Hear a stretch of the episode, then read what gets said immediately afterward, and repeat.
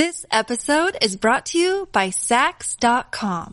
At Saks.com, it's easy to find your new vibe. Dive into the Western trend with gold cowboy boots from Staud, or go full 90s throwback with platforms from Prada. You can shop for everything on your agenda, whether it's a breezy Zimmermann dress for a garden party or a bright Chloe blazer for brunch. Find inspiration for your new vibe every day at Saks.com. Many of us have those stubborn pounds that seem impossible to lose, no matter how good we eat or how hard we work out. My solution is PlushCare. PlushCare is a leading telehealth provider with doctors who are there for you day and night to partner with you in your weight loss journey. They can prescribe FDA-approved weight loss medications like Wegovy and Zepbound for those who qualify. Plus, they accept most insurance plans. To get started, visit plushcare.com slash weight loss. That's plushcare.com slash weight loss.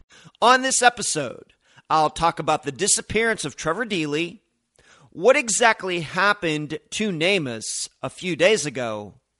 I'll pass along how listeners have been inspired by Unfound, and I'll cover a whole bunch of other stuff, including my horrible past Friday that turned into something good. I'm Ed Dentzel, and this is Unfound Live for August 29th, 2022.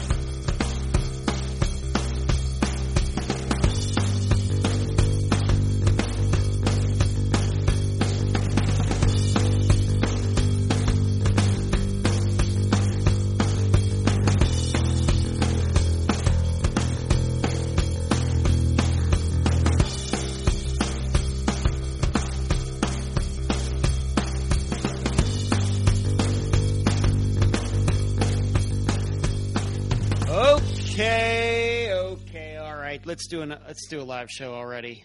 Okay, let's just do it. What do you say? It's Monday night. It's nine o'clock. We might as well just do a live show, right? For those people who, of course, are watching live on YouTube, if you're catching this as a podcast uh, on Tuesday, uh, August 30th or later, then I deeply, deeply uh, appreciate you doing that. All right, it is the the Unfound Live show on YouTube for August 29th, 2022. Cannot believe that it has been 4 weeks since my birthday. It seems like yesterday we had the I, I think I've said that every week since. Um the happy birthday sign up there behind me that looked like a 2-year-old put it up there, but it actually I did it. Seems like yesterday. I don't know where this month is gone. Got some. It was a good month, I guess. Pretty good month. Um, won a disc golf tournament uh, this month, so that's not bad at all. It's always a good month when that happens. Did not play very well in another disc golf tournament, but a lot got done this month and I'm going to be telling you about some of the things that are going to be happening uh, upcoming for Unfound uh, this fall. Going to talk to you about some crazy, crazy uh, stories that happened to me at the end of last week. And of course, we're going to cover some unfound news and we're going to come- cover some international news. I got a nice agenda, uh, as I always do, I think for these live shows being I, I, mean i should know what i'm doing by this time i've been doing these live shows for almost five years now you think I, I come to the microphone prepared every time with a lot of confidence so who is in here and then we will get right to this suzanne she got in first nephew charles got in second hello charles LaFord, what's going on? Good to see you. Two nights in a row, La- LaFord. That's pretty cool. And Twinkle and Jasmine and Delane. What's going on, Delane? Delane, always good to see your name in the chat. Jasmine, hello, Paula. Lisa, what's going on? No, behave, Lisa. Hi, handsome. Look at you, Lisa, trying to trying to suck up to the teacher. Nicely done. Kathy, Mustang, uh, hello, uh, Mustang Sally. What's going on with you? Um, good to see you and uh, Coffee Lover, and uh, who else we have down the list here? And uh, so, everybody, thank you. Always love being here. And maybe uh, Cherie will get in here uh, eventually to moderate if she wants to come in and say hi. Uh, I think she'll be here. She usually tells me if she has something going on, but I may have to moderate this myself. If uh, I do, then brace for impact. But um, all right, let's get it started. Um, I think I always start these live shows off with disc golf. You know, uh, I haven't had a tournament in a few weeks. Really, don't have the uh, another official PDGA tournament until uh, Floral City, which is where I won about three weeks ago. Um, going to be going back up there.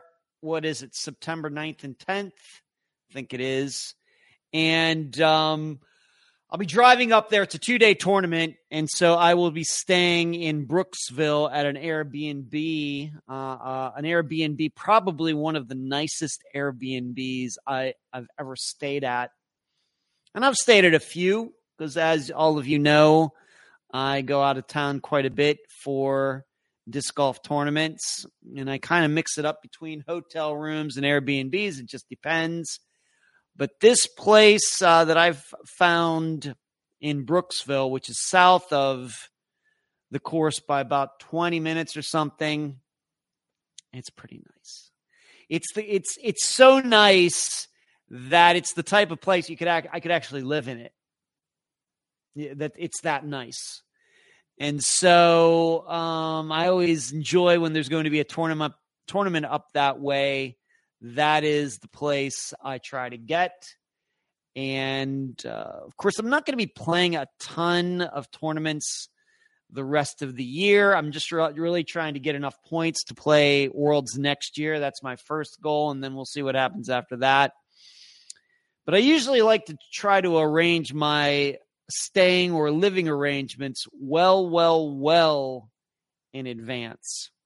Because, you know, a lot of these places that we play, don't ha- a lot of people do come into town like I do, even if they're amateurs and they're looking for places. So I always try to get in there really early.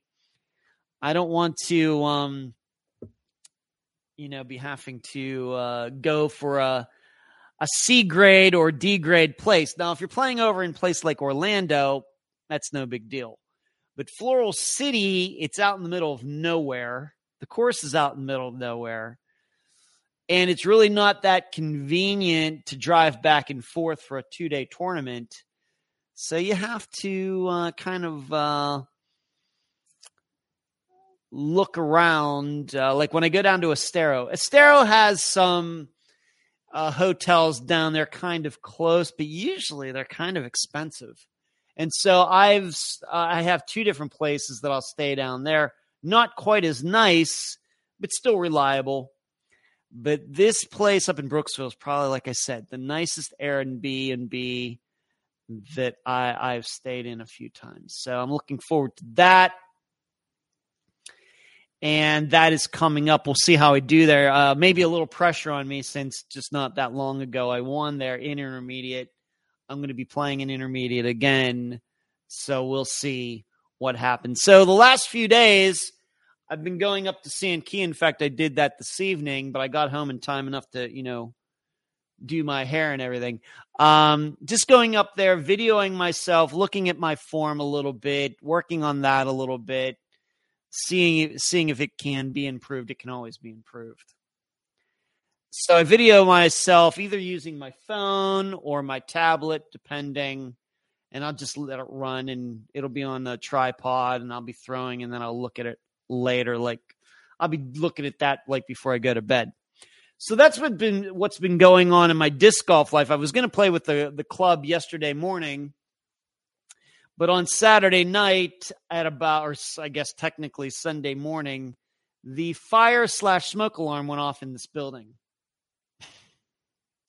So that made it a little difficult, and the the fire department was in no rush to get here. In fact, I heard it go off. And so I went out and like sat out on the balcony on that side by the elevator, just waiting for the the fire trucks to show up. I think it took them like 20 minutes. And and it's right up the street. That's what's funny. So they came down and you could tell just tell there wasn't anything going on and nobody was going out leaving the building or anything. So I just hung out here on the 8th floor for a while.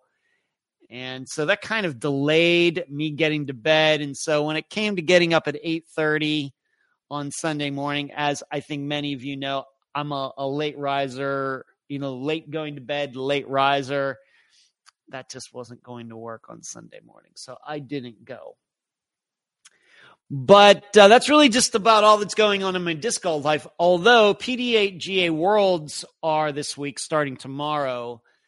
So I'll be watching that while doing my work, getting prepared for this Friday's episode, which is the sixth anniversary episode. Cannot believe it. And I'll be talking about that a little later. So I have the Disc Golf Network. It'll play uh, live from tomorrow through Saturday. So I'm going to have to figure out a way to both watch that and do my work and, and, and at the same time or something. So I'm really looking forward to all of that. Um, L'Oracle, what's going on? The Oracle, good to see you there in your uh, green name. All those people in green are, of course, members uh, of this channel uh, for the low, low, low price of 10 cents a day. Thank you to all the members. And in fact, I've created a new uh, membership trailer that I will talk about before I am done tonight. And then Sarah, hello, Sarah. How are you? She says, uh, Hey, I just subscribed. Well, thank you, Sarah. I deeply appreciate it. Thank you for taking time out of your Monday night to see what the live show is all about. All right allow me to get to uh, the two crazy stories, things that have happened in my life since we all got together uh, a week ago. Little did I know these things would happen uh, later in in the week, and, because I have to tell you, not too many dramatic things really happen in my life. I think when you're a single guy and you're not in a relationship, you don't have any pets, uh, you don't have any kids, there is only so much that can happen. And then you work for yourself, like there's only so much that can happen. I mean, you certainly could get sick. I certainly could be diagnosed with cancer or anything, but you know, not having a lot of those things in your life limits kind of the craziness or the unforeseen things that can happen. Of course, my father's still alive. He's 85. You never know what can happen there, but he's in fantastic health and everything, uh, except for him losing, of course, his driver's license earlier this year. But other than that, not much goes on dra- drama wise in my life, really.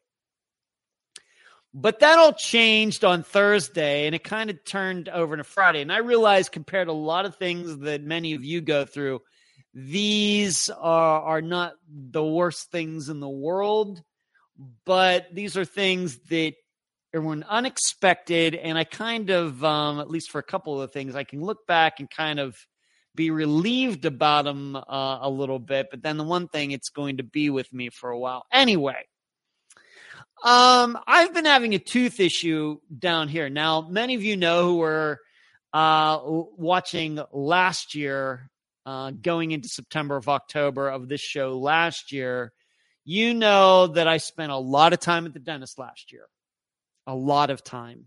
And it's really because I hadn't been to the dentist in about 11 years. I had not been to the dentist since I moved to Florida in 2011. I know that sounds bad, but that's the truth.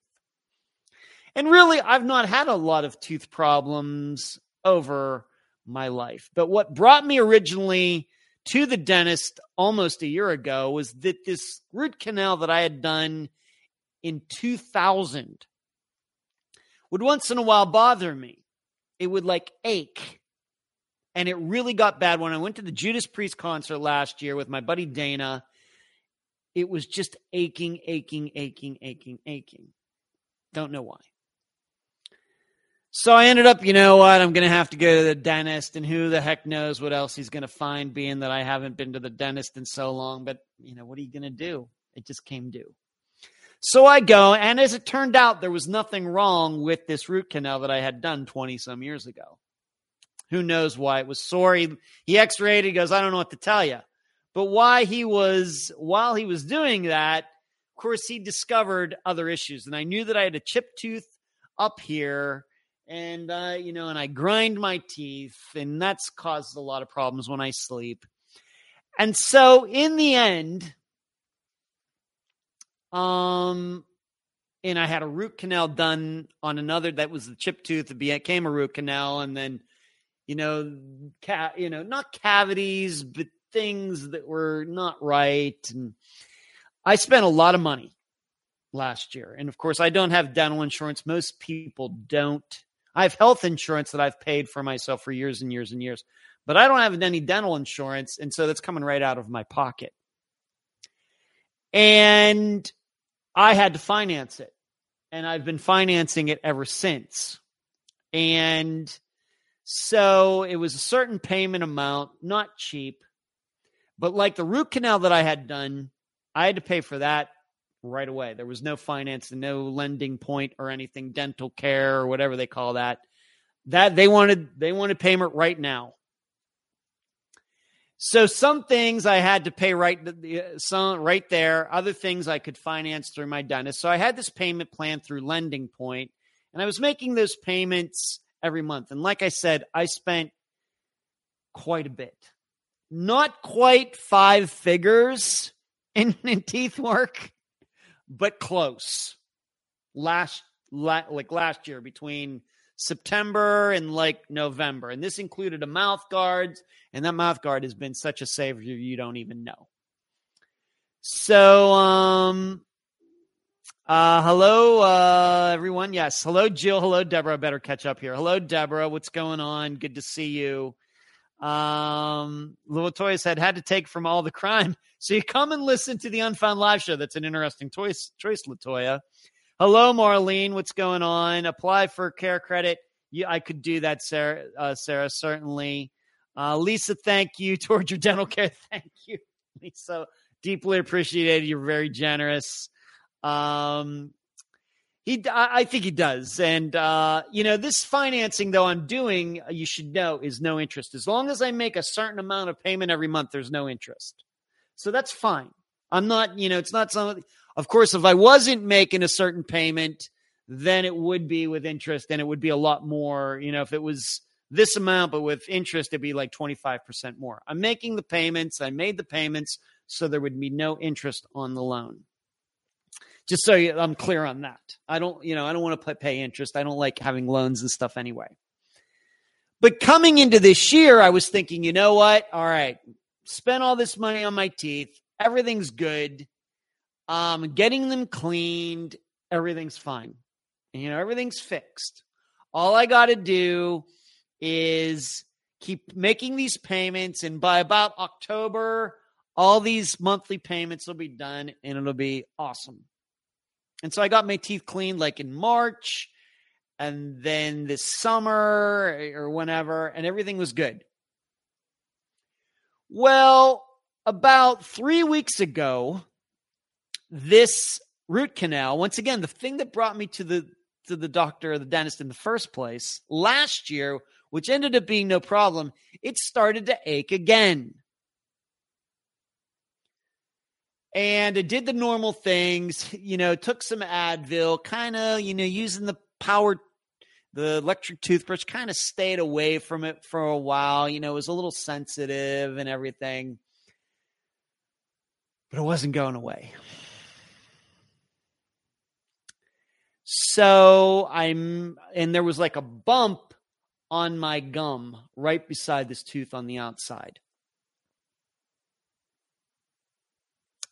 So I made an appointment last Wednesday. I showed up at the dentist at 10:30 on Thursday. Went in there, they took an x-ray. The assistant took the x-ray. She brought it in and she put it up there. And the dentist, I didn't even see the Dr. Harkins, who's a fine guy. I, I, he's done great work. I have no complaints about him. Dentistry is not cheap, though. I don't know what you can do about that. But she put it up there like on the board, and he hadn't even come in yet. I looked at the picture and I already knew what the problem was. And I already knew, yep, this is going to be expensive. This root canal that I had done 22 years ago, I got it done when I was working at Star Trek because I had dental insurance when I worked at Star Trek. And this tooth had been a problem for a long time. In fact, Charles, being that you're in here, the first time this tooth ever gave me a problem was way back in 1994. I was with your mother, my sister, and your grandmother, my biological mother, out at her place in Ohio. We went to the movies and I cracked this tooth while we were out. It had a cavity. I cracked it. That's the originally problem from 1994. I didn't get a root canal done on it until six years later. And uh, and in fact, I haven't even brought this up to your mother yet, uh, Charles. But as soon as I looked at the picture, the dentist didn't even need to come in. I cracked that tooth. I cracked it somehow. I cracked it. Now, granted, the good news is that being that it's a root canal, there's no pain. There's not the pain that you would normally associate with that.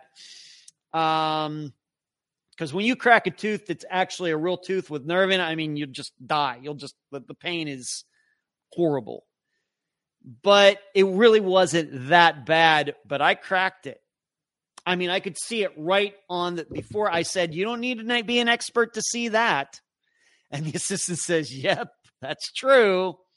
I cracked it. So you could, st- it's still there, but it's cracked in half. It's only hanging on by like the back half of the tooth. The front part of the tooth is cracked under the gum.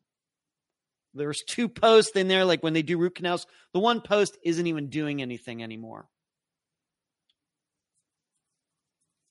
So I got to get that fixed, and that's not cheap. So I'm going to have to get a bridge put in over here between my back tooth and the tooth in front of it. Luckily, those two, two teeth are good. And so I'm going to have to have that done. And as you can imagine, that's not cheap. And so I'm going to go back to another financing plan for another year. This one was just ending. In fact, I just made my last payment on all the work that I got done last year. I'm going to be making payments again. You can't make this stuff up. So there's that. Um, hello, Marlene. Uh, yeah, Charles, no kidding. Uh, this is no kidding. Uh, Marlene, sorry to hear that you were in the hospital. Um, wow. Okay. Sarah says, wow, that's 28 years ago. Actually, yeah, that's 28 years ago that this tooth originally cracked. I remember where I was, why it happened. And then six years later, kind of like did temporary, temporary, temporary filling on it when I got to Las Vegas, got that job at Star Trek, and they finally did a root canal on it, and it was fine. Great, I, you know, and I think 20 some years, what are you going to do? I guess, especially considering that I'm, um, you know, being that I, I'm a teeth grinder, that this back tooth lasted probably as long as it did, you know, is probably more than probably was expected. So this thing's cracked in half. It doesn't look like it. The funny thing is, I can chew on it, doesn't hurt. But eventually it's going to crack the rest of the way and it's just going to be horrible. You know, it's just going to be oh, a mess. So on September 8th, I'm going to be going in there and it all starts all over again for me with dental payments for another year. It's crazy. So there's that. Now, uh, what's everybody saying here? Uh, yeah, I have a flutter with my heart. Man, Mar- Mar- uh, Marlene, that sounds uh, serious. Twinkle says, I spent $8,000 at the dentist last year and need more work. Uh, Twinkle, I spent more than that, and I thought I was done. But um, yeah, the Rorqual, seventeen hundred bucks for a root canal. Uh, mine was around that when I got it done last year. That's true, and that yeah, before I can relate to the dental work. I'm getting very expensive work done in October. Lots of payments. Look at everybody. Everybody can identify with Ed tonight. I love it. Uh, I guess misery loves company. Uh, toothaches are horrible. Couldn't you get a single implant? I could TB, but that would actually be more money. This episode is brought to you by Saks.com. At Saks.com, it's easy to find your new vibe. Dive into the Western trend with gold cowboy boots from Staud, or go full 90s throwback with platforms from Prada. You can shop for everything on your agenda, whether it's a breezy Zimmermann dress for a garden party or a bright Chloe blazer for brunch. Find inspiration for your new vibe every day at Saks.com. That would actually be more money, considering it's back here and what they have to do to keep that back tooth from moving forward in the process. This is actually the cheaper, um, quicker way to just to get it done. Um, uh huh. Yeah, Deborah. Oh, Deborah. Okay, man, that's pretty good for the fillings. Uh, two thing make me hand over the lunch lunch codes. That's funny. Uh, yep, I, I agree, Charles. But once again, it's cracked, but there's no nerve there. But it was bother. It's bothering the gum, is what it's doing, and that's where the pain's coming from. But he gave me antibiotic and everything else. So that's the first story. So I was all ticked off about that. You just do not know. In fact, I will tell you, in, it's not his fault, but right in front of the dentist, I did drop some four letter words. I did. So there's that. Uh, aren't T and I's part of your our bodies? You would think it's part of health insurance. It's you would think, Latoya. I'm not here to get into any of that. Uh, LaForco says, I have to go back because one of my wisdom teeth they pulled as a piece still in there. Wow, I had two wisdom teeth pulled like 15 years ago. It was nothing to it. But here's the other. Um, yeah, as long as there's no infection, it'll be okay. I think you're right. I mean, they did give me antibiotics, and I can tell that it's a lot different now. But it's just going to have to get done. It's just there's no putting it off because you never know. I mean, even now, I've like what a week and a half to the to the work. I'm thinking, you know, it could crack, and I'm going to have to deal with that. You know, if it if it were to happen. Uh, hate spending money at the dentist. Could have bought a lot of the fun stuff with eight thousand dollars. Yeah, well, mine would still be in the bank or invested, Twinkle. So I, I get you. So this takes me to Friday. So that's kind of the mood that I was in late in the week last week. Then we move on to Friday. Here we are, almost a half hour into the live show, but you know me, I love passing along these stories and, and everything else. We'll eventually get. We got plenty of time here. Um, on Friday, I decided I need a new um needed a new pair of disc golf shoes, and my brother Brian, Charles' uncle Brian, uh, works at a shoe store over at the West Shore Mile, which is over in Tampa. So on Friday, I decided that um I was going to go over there. I just put it off as long as I could. These these disc golf shoes that I was using had totally destroyed them. Totally destroyed them. So uh, I said, okay, I got this prescription for this, um, you know, antibiotic from the dentist. I'm going to go do that. I'm going to drive the whole way over to Tampa, see my brother Brian, get some shoes, and and and come home. And I wanted to get over there and back before the traffic got all crazy on the causeways between Pinellas County and Hillsborough County. So I go to the Publix, I get the prescription, and she shows it to me and tells me what I have to do two to start every six hours. There's 29 you know pills in there, and this should you know last until you know you actually get the dental work done. Fantastic. I leave. I get in my car. I drive the whole way over to Hillsborough County, which is like a 35 minute drive because there's all the stoplights. And then there was a thunderstorm and everybody's driving slow and everything else. But I'm like, okay, got to get these shoes. Going to be good to see Brian. You know, going to go over there, going to get this done, come home, and, and it'll be cool.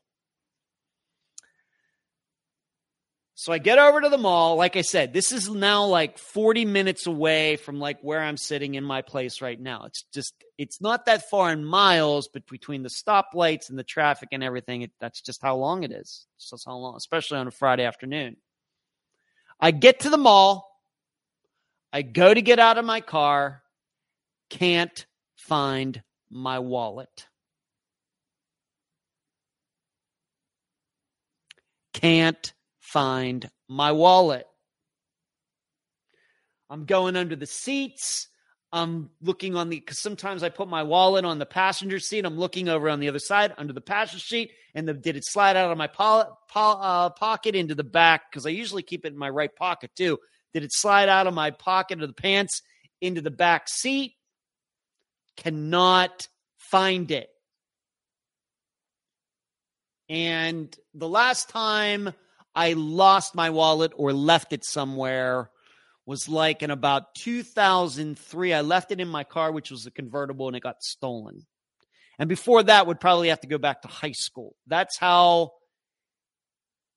rare this is. So I'm racking my brain. I'm racking brain. It's not in my car. I'm in the parking lot of the mall. And Brian's like, Well, where are you? Are you coming over? I said, I'm out in the parking lot. Can't find my wallet. And I'm like, Did I drop it in the parking lot of the Publix when I left there? And I'm thinking, Dang. So I call the Publix and they said, you know what? Nobody, uh, you know, nobody's turned one in. I'm sorry. I don't know. We don't know what to tell you. And I was like, well, you know what? It's only been like 30, 35 minutes since I was there. Maybe I'll get lucky. Maybe I'll drive back over there. Maybe, you know, somebody didn't pick it up. Maybe it's in the parking lot. Somebody parked their car over it. I'll get lucky. Or I'm thinking maybe some good Samaritan picked it up there's my phone number's not in my wallet. My, my address is maybe somebody just drove right down the street to my building here and dropped it off like at the security building or something. I'm trying to have positive thoughts. Trying to. So I, I so I, I was like, Brian, I'm gonna have to go back over there and I'll just get the shoes another day. So I get back in my car, turn the key, car won't start. Once again, car will not start. Click, click, click, click, click, click, click, click, click. Click, click, click, click, click, click, click, click, click. Will not start. No problems with this car. I was like, you have to be kidding me. And so I can't call AAA even though I have it because I don't have my wallet. So eventually, what I did was I, I have jumper cables in my car. So I'm thinking, okay, Brian's here. He has his car. He can go get his car, pull it around here, and we'll just jump my car and try to figure this all later. So I go in, see my brother Brian. He go. I we walk out to his car. We drive around the parking lot. He's working, but luckily somebody else was there.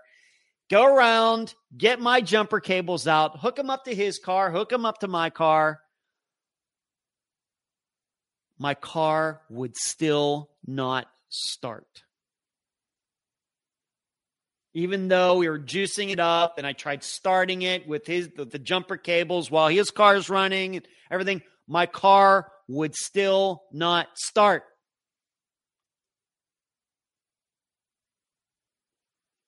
And then it kind of started, but it was only maintaining like barely. The, the engine was like shaking and everything. And Brian and I are like, you know, maybe something else is wrong with the car. Maybe the engine blew up or, you know, maybe something else is a lot more wrong than, you know, something just like a battery or something. Maybe the engine is toast.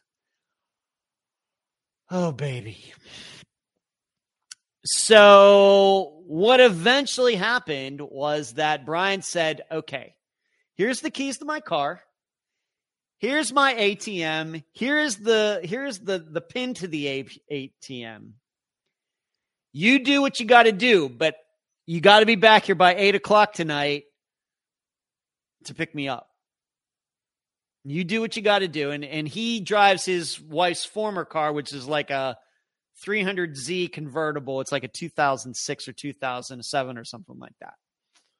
So he gives me his um the, the keys to his car. I leave my car there. I don't have a wallet, so I'm driving without a driver's license. I drive the whole way back to over here to this Publix. So I'm think I'm still thinking about my wallet first. I'm still thinking about my wallet. This is happening about, by the way, about three o'clock. So about an hour after the episode came out on Friday, about an hour after that is when this all started to happen. Um, yeah, insult to injury. What a crappy day. I don't lose my wallet purse, but man, I could never find my keys. That's funny. Uh, Charles, I've lost wallets regularly until I bought an expensive one. That's a that's a good one. When it rains, it pours. Everybody's guessing about my car. What's wrong with it? So I get in his car. I drive the whole way back over here, and I'm in the worst possible mood that I've been in. In you know, um, you know, except of course for my mother dying. Um, you know, really, really down, really, really down in the dumps. You know, once again, before the day before, knowing I got expensive dental work.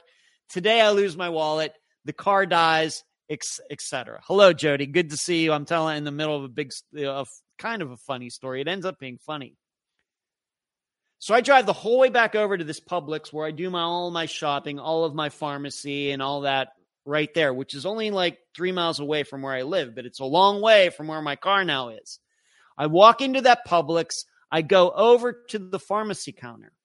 The woman that I dealt with before is not there. There's a couple other people behind the counter, but she's not there. I don't know where she went. There's a guy instead at the register, and I say to the guy, I called here before, and and it seems nobody.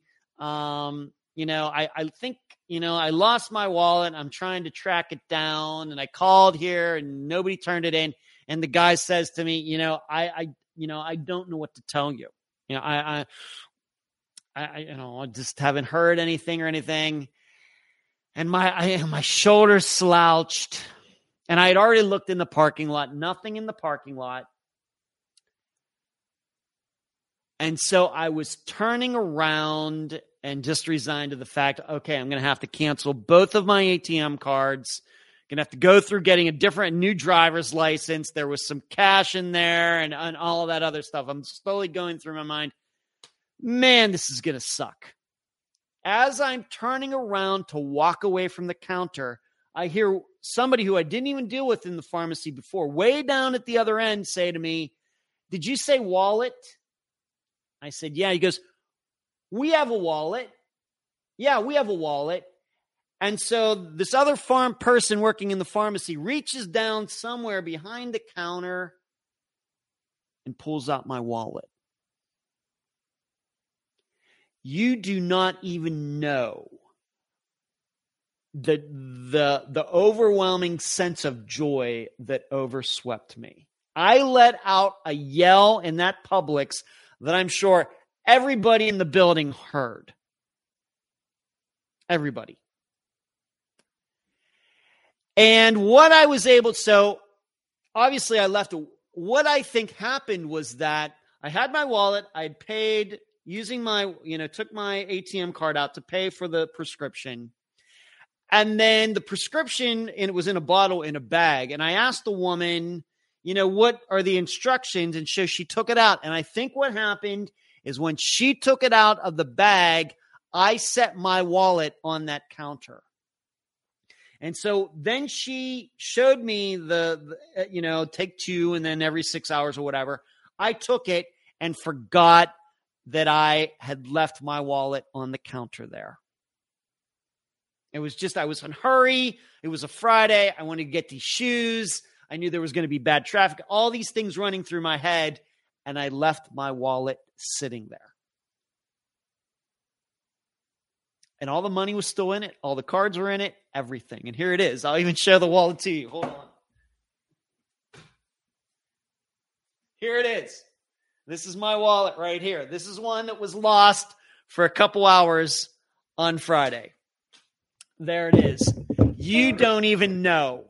You just don't even know how overjoyed I was. It was crazy. It was like, and then as soon as I had my wallet, uh, the car problem didn't seem to be as big of a deal, but it was still a big deal because it's over there and I don't, I'm thinking, man, who knows? But I got my wallet. I texted my brother. I told him, I got my wallet. Everything's good. It was at the Publix. I had left it there. It's all, you know, so I'm going to go. I'm going to try to get a battery. We'll see if that works. And my brother Brian did give me a hard time because he even asked me, um, you know, how old's the battery in this car? And I said, it's the battery that was in it when I bought it five years ago. And he starts laughing and goes, oh man, you got, you know, you got to change the battery here in Florida, in Florida, like every three years or something. You know, what are you doing? And it's the original battery from when I bought the car about five years ago and like 60,000 miles ago. So I go to the AutoZone, first place I come across, get a battery, buy it, not cheap. Speaking of things that aren't cheap, put it in the car, Brian's car, drive it the whole way over back to the mall. As I'm driving, I'm watching a YouTube video on how to change a battery in a 2016 Sonata. And I'm trying to go through my head do I have the tools in my trunk to do this? I get over there. The only thing I didn't have was a Phillips head screwdriver. Went into where Brian works at the shoe store. They had one, gave it to me, brought it back out, followed the directions, had to take like this air cleaner thing off, took the old battery out, and I had just had the perfect tools for the job, luckily, with the ratchet set and everything else, because I carry tools and the jumper cables always. Put the new battery in, put it all back together, car started right up. so for like two hours of my life, I had I my car was broken down and I had no wallet. And somehow in the end, everything resolved itself. It was crazy. You just do not know. And then I went in and I did end up getting a new pair of disc golf shoes, only like three hours after to, um, you know, three hours after I intended to do so. And it was so crazy. You just do not know the euphoria that's that I, I was I told my uh yesterday.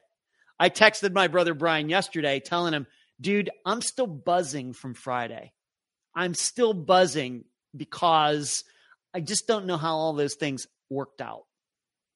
You lose your wallet, your car breaks down, and somehow both things get resolved positive, you know, good way within a couple hours. When does that happen?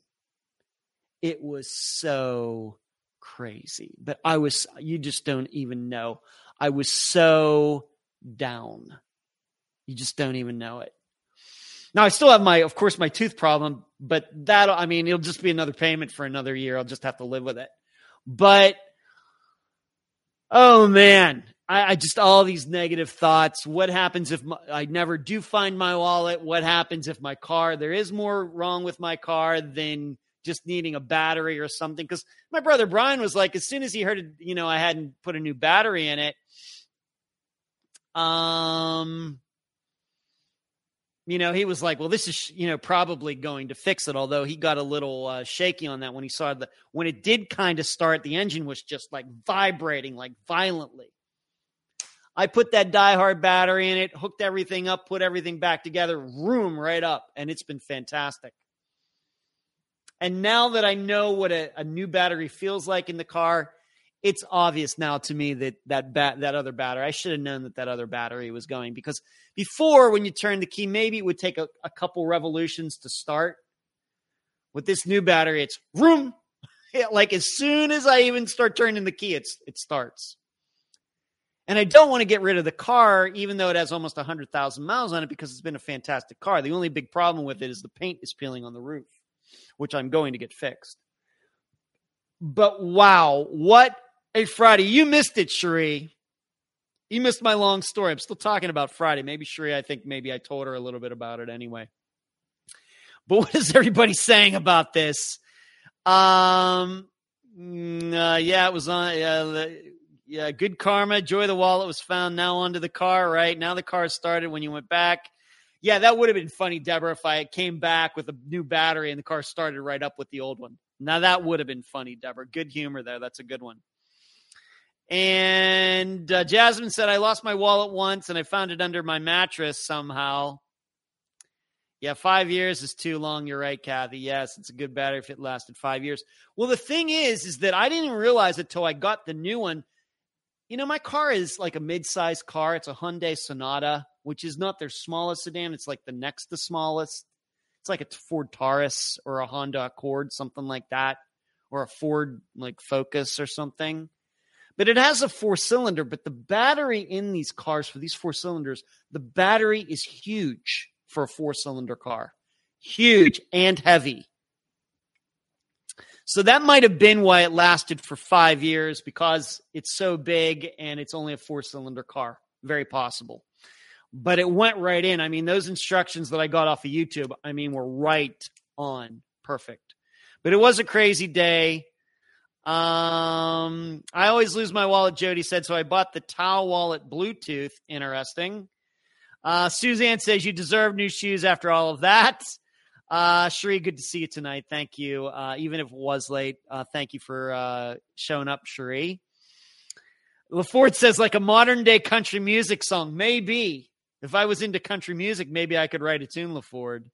Sarah says, someone was watching over you. Uh, I want you to know, you know that, uh, you know, we really don't talk religion and politics on here on the podcast. And I don't even know you know, I'm not here to get into that, but yes, uh, I did do a little bit of thanking after all that was resolved. I will admit, you know, just in case, you know, just in case, uh, I did do uh, a little uh, thanking on that.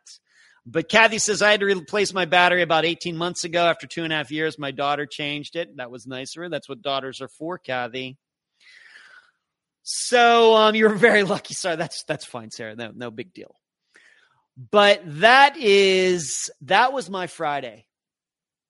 It was uh, even my you know my brother's looking at me, and you know um, you know my brother and I have known each other for what almost thirty years now, and we've been through through some things, and we lived together once, and you know we you know we were through of course his mother my biological mother his mother my biological mother dying and then my mother you know dying a lot of you know ugly stuff over the years but that friday you know it was um i was in a tight spot i was in a tight spot and i really uh, really, really thank my brother Brian for being there. And it was, of course, it was good that I even made it to the mall where he was and he had his car. And, you know, because I mean, imagine, imagine if that had happened on my way to Illinois for PDGA Worlds.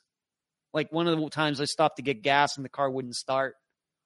I could have trip away and I, I could have been, imagine losing your wallet and your car breaking down, like driving to Illinois or something. So I guess if it was going to happen, the best place it could have happened was right here near home, here in Florida, where my brother worked. I guess that part of it, you know, was the good part about all of this. You're going to break down, you might as well break down where somebody you know works and has a car and and everything. So what a day. But I, I was like, I think kind of in a way, I'm still kind of buzzing off of Friday that those things worked out because I, I, just was foreseeing the worst. Do I carry a rabbit's foot? I don't. I'm not that superstitious, Richard Deborah. Rabbit's foot, not so lucky for the rabbit. Yeah, I guess so, Deborah. So that was my Friday story. I was really waiting to tell all of you. I know that we're supposed to get to some true crime stuff uh, that I'm going to talk about, of course. But uh, you know that this live show, as much as it is, it is about talking about some of the things that are going on on Unfound but it's about giving you a kind of look behind the scenes. I am one of those people who believes that the more you can get to know the host of anything, whether it's a podcast or a TV show, radio show, or you know uh, an actor, a professional athlete, or whatever, you get to know them better and you you can see that they're genuine people, they have genuine issues. You know, they're not a character. They have their own lives. They go shopping. They go to the pharmacy. Their cars break down and everything. I'd like to think that that makes that person, you know, to be, you know, be more feel like a friend. And I, and I hope that, that uh, all of you feel that way about me. And I know that that's always on my mind. For example, like when I went to Worlds and this, of course, this listener husband was in my group and, you know, about two thirds of the way through the round, uh, she admitted to me that she's been listening to Unfound for like three years and all that. And as I stated at the time, you know, it's very important to me that uh, people have a, a, pleasurable interaction, you know, with me. The worst thing we can do is meet people who we respect, and then we find out that person is a fake or you know rude or anything that, and that is always on my mind. Okay, because even you know I get in bad moods, but you know I always want to make sure that people understand that I am a good person, uh, and um, you know, it's important for me to know that people know that I am, and I just never want to come across as being rude or or anything like that. So being able to talk about some of these things that go on in my own life outside of Unfound, uh, I hope you can identify with it, and um, you know maybe that even makes Unfound a podcast that you want to listen to even more, and maybe draw in uh, you know, tell people that they should be listening to. But, you know, there's this wacky guy named Ed Dentzel. He does a great podcast, interviews all these people. He's really into disappearance. He's really trying to help people. And on top of everything else, he's kind of this corny, funny guy. You know, isn't afraid to tell everybody about his flaws, his pluses and minuses, and everything else. So there you go. Kathy says, I accidentally left my previous phone in the shopping cart at the grocery store I rushed back 30 minutes and the cart was put away with my phone still in it. Look at you, Kathy. You're living right too, Kathy. Good to hear it. Shree says, I left my wallet once about 10 years ago when my youngest was sick, had my whole month's pay in it, and someone stole it out of the cart. That sucks. Shree. And one more other item before I move on to uh, some of the unfound stuff that I want to uh, talk about is that I got up early this morning to watch this uh, Artemis one that was that's going to the moon and everything. Of course, it got scrubbed, and so I got up the, the this morning for no reason. But um,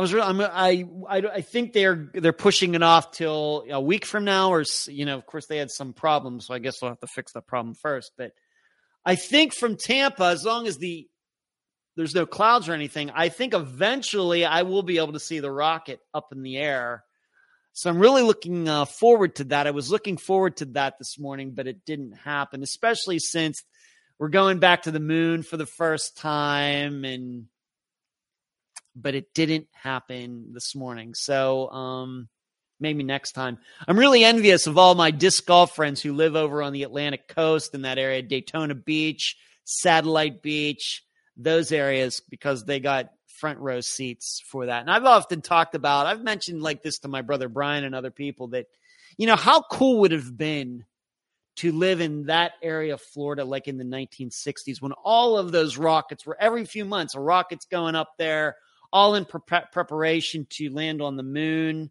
How cool would that have been?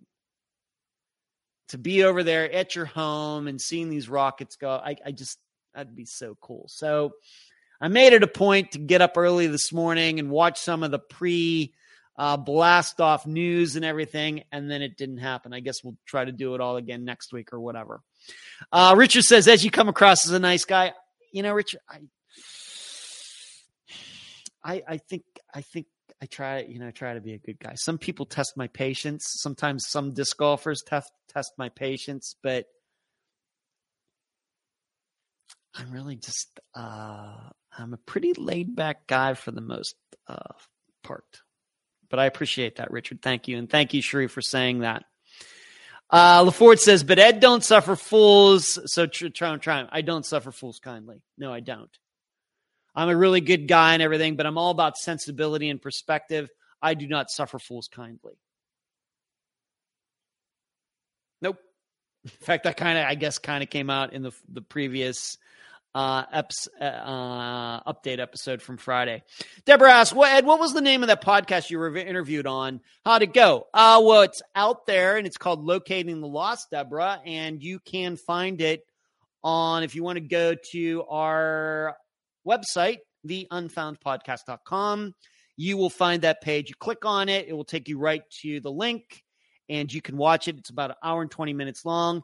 Deborah, I will tell you that is probably the best interview that has been done with me since I started Unfound. Really enjoyable. Talk mostly, of course, true crime, but we got into a little disc golf, a little Steelers, a little this, a little that. Uh, and that hour and 20 minutes went really, really fast, Deborah. So um, just go to theunfoundpodcast.com, click on that page, and you will find it.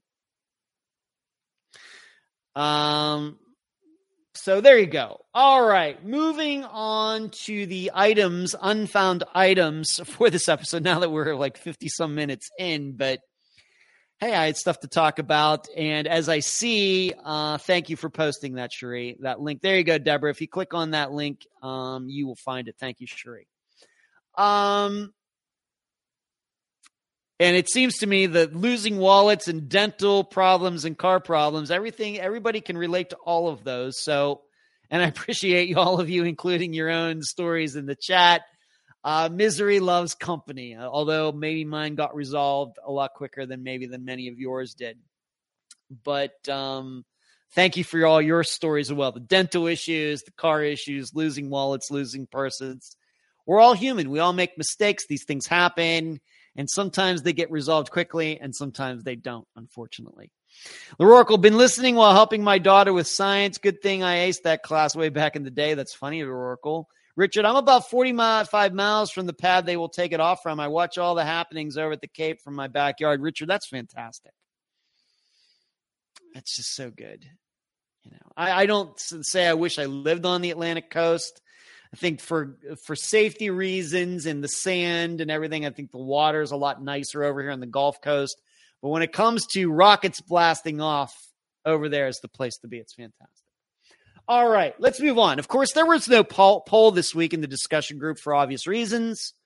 Uh, nothing really to poll uh, for the update episode. Uh, although we did have a think tank, and if you'd like to be a member of the think tank, patreon.com forward slash unfound podcast where I picked out some of the updates. For example, we talked about Zoe Campos's the trial now that it's over. We talked about the fiasco that's become the Tom Brown investigation into what actually happened to him. Uh, we talked about Joshua Guimond and about the podcast that's being done, you know, the, the podcast that is devoted to nothing but his disappearance, and got some opinions on what what the, the think tank members thought about the direction that that podcast has come in. It seems to me, my perception is they probably understood it better than I do, which is fine. But if you'd like to uh, become a member of the think tank, maybe want to read all of the blogs that I've written about all of the disappearances or most of the disappearances that we've covered on Unfound, just go to patreon.com forward slash unfound podcast and you can make it happen there. Would love to have you as a supporter. And you get all, all, all those sorts of kinds of cool stuff, free stuff. Technically not free, but stuff that you get for signing up. And you continue to get new stuff on a weekly, if not monthly basis, or monthly, if not weekly basis. So you might want to consider that. And on top of everything else, um, I didn't say this yet. If you are watching this tonight, please give this video a thumbs up. It's the live show. You know what to do. Give it a thumbs up while you're on your device, your phone, your tablet, your laptop, your uh, desktop, whatever you got to do. Give this video a thumbs up. And for all of you who are catching this as a podcast the next day, please continue to give this uh, feed a nice review if you could. So, uh, moving on to unfound items, you know, one thing that um, about the update episodes is that um, you never know where the news is going to come from. And I was really, really happy that we could include some new um, updates for disappearances that I don't think have been mentioned before. And that's very sad. But, you know, I try to, you know, I just try to be really honest with that. I'm not going to mention a disappearance just because. Okay. It's a very easy trap they can fall into. And then suddenly you feel like you have to mention all of them when most of them don't have any updates. Well, then why are you calling it the update episode? And this is the original reason that I include all of the names after all of the updates done. Of course, we're up to 264 now. So that you know, doing that in memoriam, I guess is what you'd call it, uh, you know, takes some time. But that's the way it's always going to be done. And when the next one comes out in late December, all of the people, disappearance that we covered between now and then, they'll get added to the end, and that list will continue to get longer and longer and longer. But you never know where these updates are going to come from. For example, Donald Irwin. I'm pretty sure we've not mentioned him in an update episode before, even though this is update episode number 12. But he got mentioned, and it was really good to being able to include that. Now, fortunately, on the other hand, maybe with April Andrews, had to mention her disappearance. Why? Because her sister Tanya Washburn, who was the guest, she died back in May. Very sad. Same way with Marina Bolter. I don't think there's been an update for her, but once again, mentioned that because her mother, uh, Tressie, uh, died last year. And once again, I feel horrible about not finding out about that for like a year and a half. I, I just have to admit, once you get up to 250 guests, it's hard to keep track of all of them. It just is. So, and that's why I I tell you that you know if you hear anything about this, if you I, and I know some of you know some of the guests who have been on Unfound. In fact, many of you have pointed them in in Unfound's direction originally. If you hear anything about any of these people, please let me know. Please email me, message me, whatever you got to do, you let me know. Please.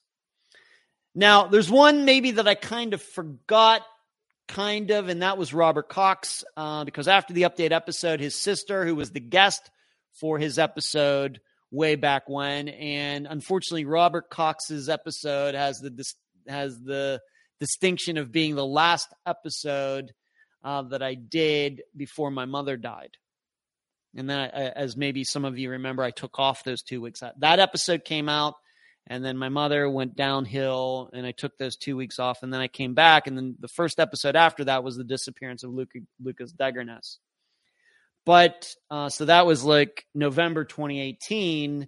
But she wanted to tell me that there is a new uh, investigator on Robert Robert Cox's disappearance. If you don't remember what that was, he was having some medical issues. And allegedly, he just walked away from his house one day, but his sister certainly doubts that because Robert was in no condition to walk anywhere. But that's what his wife, what his wife's daughter said happened that, you know, he would, they, they like put him outside like they would once again, maybe just to sit on the back porch, and then he was gone. Their story. But new investigators on uh, his disappearance uh, his sister seems pretty positive about that. Going to re-interview the wife and other people, and so uh, we'll see what happens there. So she knew that the update episode came out, and and she wanted to tell me that. Uh, Richard says, "I swim in the Gulf." However, yeah, the Gulf is great for swimming. I mean, ten months of the year you can surely swim in it. Yeah, December, January gets a little cool, a little cold, but February through November, you could just jump in and swim anytime in the Gulf. Atlantic, not quite like that. Uh, Lorocal, thank you for the kind words. Sheree says, great update episode. Can't believe it's been 12. I can't either. It's crazy. So those are some of my reflections, and I'm sure we'll I'll be you know talking about this in late December or the the live show after the update episode. We'll get to lucky number 13, by the way.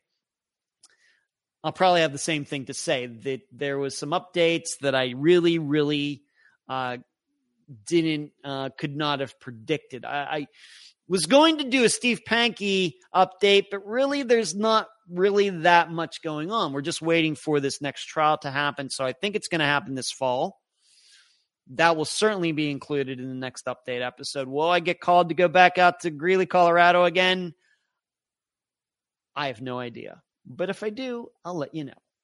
But uh, that's one of the reasons that uh, not mentioned, just not just waiting patiently. I guess we're, we're going to see what happens. So moving on, uh, Unfound Live, the show that you are watching right now, and I've already made a special announcement. In fact, it should have just come out three minutes ago. So all of you who are subscribed to the podcast Unfound, you are getting a special announcement as I speak telling you how this Unfound live show, which as you know, for the summer, I've converted into an audio show that's been on the feed with a regular podcast. It's now getting its own feed. That is the special announcement. And I'm hoping that you will subscribe to it. Uh, I, I sincerely ask that you go on your podcast app, whether you're using iTunes, Spotify, Stitcher, Pandora, iHeart, wherever, Amazon, we're on Amazon too, that you go and find now the new RSS feed. Now, maybe some of you, maybe it hasn't quite appeared yet, but be looking for it. Uh, do a search for Unfound Live on your podcast app, and I ask you to subscribe to it because after this episode of Unfound Live, starting next week, it's going to be uploaded to its only RSS feed. And the only thing on that feed will be Unfound Lives. And the only thing that will be on the other one, the original, will be the original episodes, the Friday episodes that you've grown to listen to every week that comes out on Fridays. Did it as an experiment over the summer. I really liked how this has become an audio uh, podcast as well and that was always my goal to in, to put it into the regular feed with with the podcast and then at the end of the summer make it into its own RSS feed.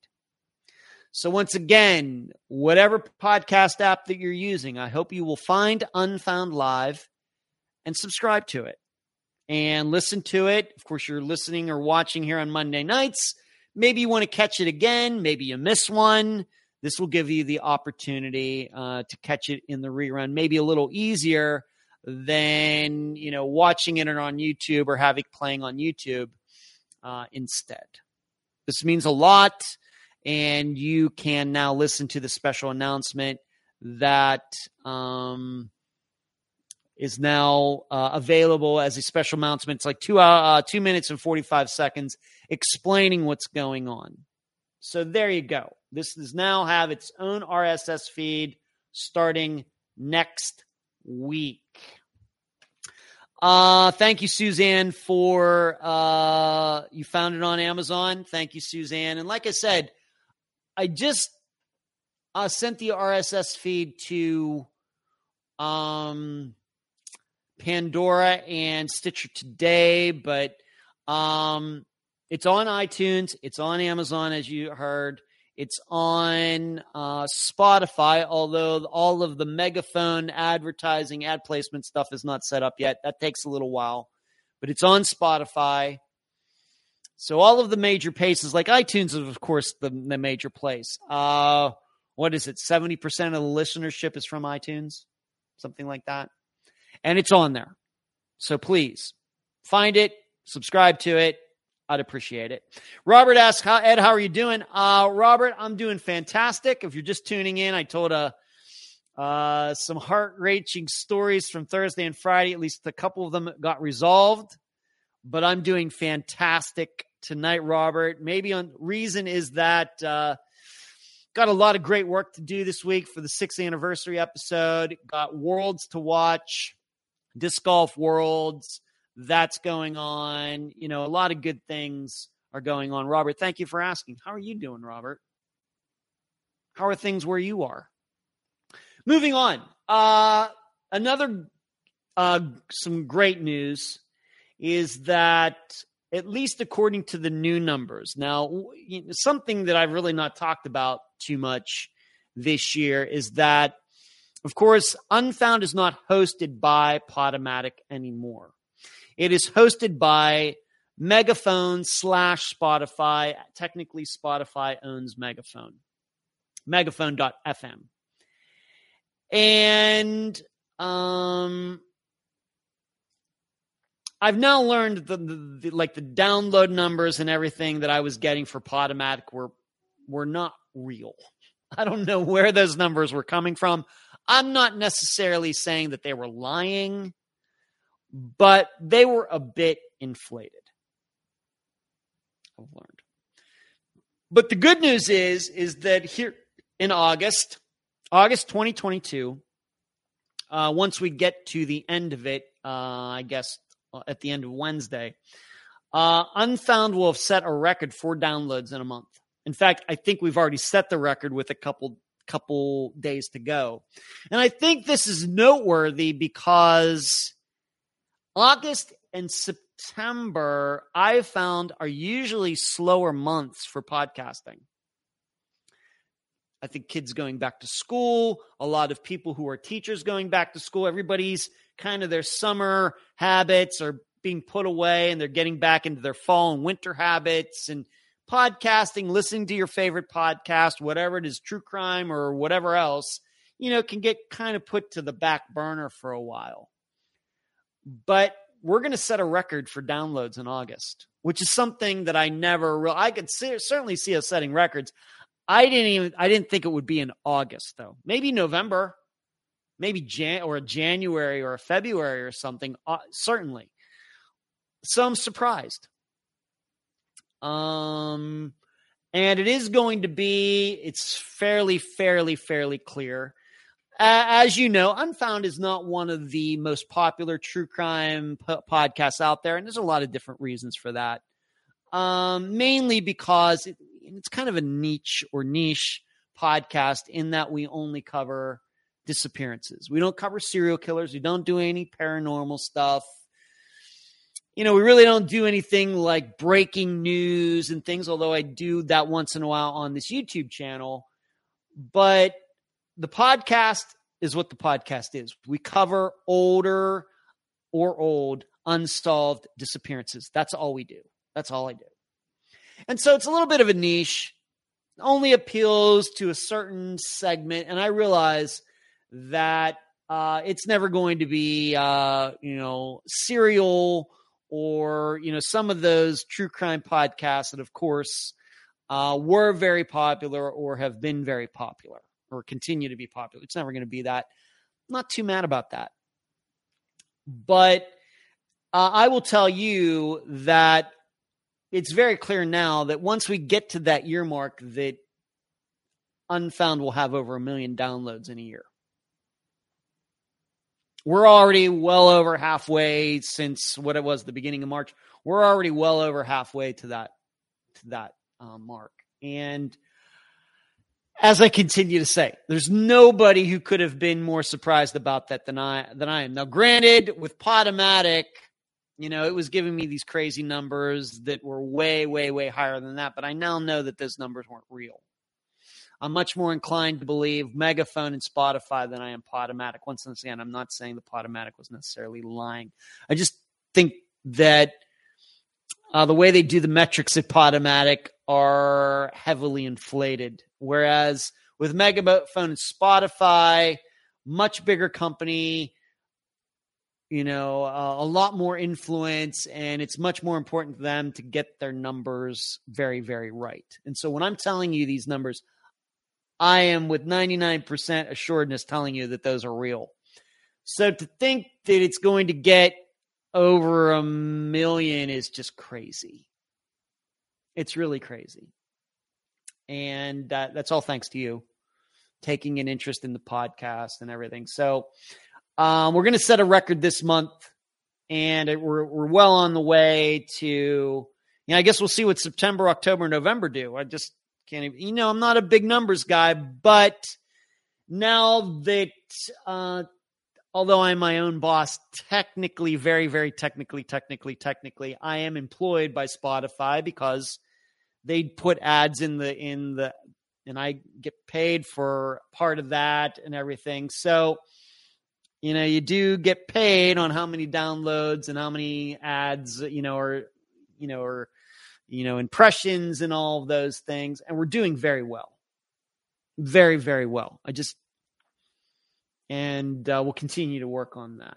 So, um, just wanted to talk about that, but we're going to set a record this month for August. Uh, Shree says, I use Spotify for music and iTunes for podcasts. Funny, I never thought about it until you mentioned the 70%. Uh, I don't really use iTunes at all. In fact, I will tell you that in even doing the RSS feed for Unfound Live and going on there, I was in the unt- I was in this iTunes program and I almost didn't know what I was doing. That's how long it's been since I've been in there. Whereas Spotify, I am a subscriber to Spotify. I, I I have the subscribership, so I get to listen to all the music with no ads and all those things. So I'm very very familiar with Spotify, even before they contacted me back at the end of January. So when it comes to podcasts, that's where I listen to them. For example, locating the lost, I listened to a couple of their episodes on Spotify. Find Jodi, the Find Jodi podcast on Spotify. If there is some other podcast that's covered a disappearance that we're going to cover on Unfound, I listen to it on Spotify. It just seems to me, my perception is Spotify is just easier to use than iTunes. And I'm a Mac guy. In fact, this is the computer I'm using right here. It's a Mac. And I'm, you know, it's just it's just a little weird. Uh, thank you, Deborah. Nice birthday month present. Yes, it is. Thank you, Cherie. Uh, thank you, the Oracle. I wish Charlotte Nagy's case would come to a conclusion. Allie and his family need closure. Yeah, Robert, that's one of those. The man said disappearances. You know, Charlotte's husband said, yeah, she took off or whatever, and nobody believes that. Um, I'm so hopeful it can be solved. Never want to give up hope on that. And uh, as I think we've learned after all these years, of course, Charlotte's was a disappearance we covered very covered very early on in Unfound's existence. I would be inclined to believe that maybe Charlotte, if she is deceased, her remains are not that far away. I think that's kind of you know looking at Zoe Campos's and Andrea Bowman's and maybe some others. Um, I think we've learned that maybe the remains are uh, maybe a little closer than we think. Tech Death says Spotify. Yes, Tech Death is a big Spotify. If you love, if you're into music, Spotify is the best. Is you know all the elements. It's so easy to use. Fantastic music. Although there are a few things that are missing off there, some artists and everything. It's fantastic, and uh, I love it. I love it. You know, using it and I'm not just building them up because I'm with them now. I've been listening. I've had Spotify, I don't know, five years, six years, something like that. Um, I play it when I'm out in the disc golf course, you know, practicing. Of course, I use it in the car. I use it in my place. I have a Bluetooth speaker there. You know, it's fantastic. I'd recommend it to anybody. Uh, Lasso says, I want Steven Koecher's case to be solved and Killer put away. Yeah, it certainly does look like he got lured there last, so I can't argue with that. Jasmine, well, I get Apple Music for free with my cell phone plan, but I prefer Spotify. Okay, Jasmine. Moving on, uh, of course, Deborah just asked about this earlier. Earlier, the locating the lost interview that I did last Wednesday night. I can't tell you how much fun I had with that. I, I, and I even rewatched the whole thing, not just listened to it, but watched it just to see how I came across. I could just tell how much fun I was having with that interview. It was it was really good. And it's just I was telling my dad this because he got he he eventually watched it too that um you know it's just so humbling when somebody is doing now their own podcast. Of course, they do this podcast together, their pod, that podcast together, those two guys. And one of them saying, you know, you really inspired me. I listened to yours. I listened to the the the Find Maura Murray podcast, and it was so inspiring that I started my own. That's just. I know that I'm, you know, just that just that's just making this stuff up. He's just saying this to be, you know, just to be really humble and you know uh, corny and everything. But I'm telling you, with all seriousness, even though I have a smile on my face, there's no way that when I started Unfound six years ago, that I ever thought that podcasters would be telling me, or at least, and I've had what two or three say that to me over the past few years. Um, you know, you really inspired me. I listened to your podcast and said, yeah, that's what I want to do. I want to do something like that. Maybe different topic or whatever. Uh, maybe not as long as some of the Unfound podcast episodes get, but I heard you. You inspired me really think you're doing a good job, you know, very professional and all those things. This is something I could have never predicted six years ago, ever. I was I was just so worried about it getting the my own episodes done and trying to get away from those one star iTunes reviews and all those things that it never occurred to me that somewhere down the road people would listen and say, you know, I want to do that too. Now I, w- I was inspired myself uh, to do Unfound, of you know, not really realizing there was a true crime community at the time, but my influences come from other places. Um, as I talked about in that interview last Wednesday, I was um, influenced by kind of the the format, at least at the beginning of the episode. We don't start with music. Every episode starts with me talking.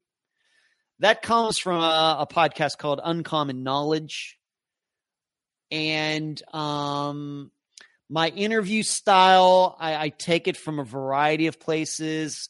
Uh, Charlie Rose, you know, before he got on into all that sexual harassment stuff. Uh, Peter Robinson, uh, Russ uh, Roberts, who does a podcast called EconTalk. I listened to all of those guys so much that it really, I think, has influenced me as an interviewer, you know, being a good listener. So, uh, so then when somebody, then when you get turned around, and then you're in the place where you're people telling you know you that you know you influenced me to do that, it's just, I don't uh, even know uh, how to even explain it. It's not something I ever could have predicted. Um, you too, Delane. Thank you. Uh, Cherie says those dudes are really cool. They are. I agree. The interview was really like just three guys hanging out. We were hanging out. And in fact, um, even before the interview started, when Travis originally contacted me, and and and even right before the interview, you know, just gonna talk. And, and as anybody would probably suspect, even though I use interview outlines for the the interviews I do for Unfound because the information is very important. We want to make sure we we cover everything and we cover it in a way that can be understood. When it comes to me being interviewed, it's just like, you know, you know, we, we don't need format. You just let's just start talking. I'm fine. You ask me a question. If I don't want to answer it, I won't answer it. I wouldn't necessarily say that everything's on the table. Maybe there are certain things that I'm not going to answer, but we don't, you know, the only thing I ask them is if we're going to talk about any specific disappearances that are out there that Unfound is covered, you just let me know so I can kind of brush up a little bit. Other than that, there were no rules for that interview.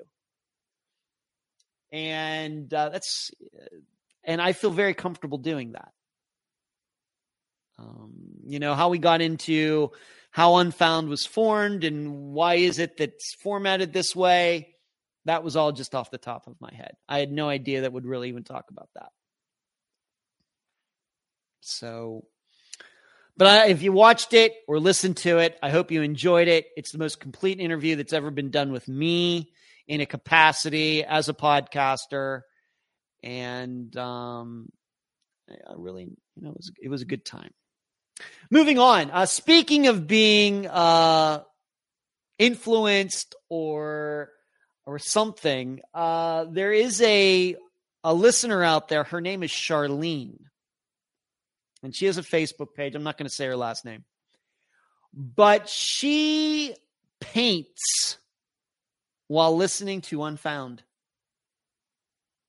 She does painting while she listens. It it just I don't know. I don't ask me. I can't paint. I can't draw. I'm a musician. I'm a pretty good writer. Don't ask me to paint or draw anything. Don't do that. So anybody that can do that is just amazing to me but she paints or draws while listening to Unfound, and she posted some of her pictures or paintings that she's done while listening to Unfound. I think she put it in, she tagged Unfound in the post, and then I, I think I shared it in the group. And it's just amazing.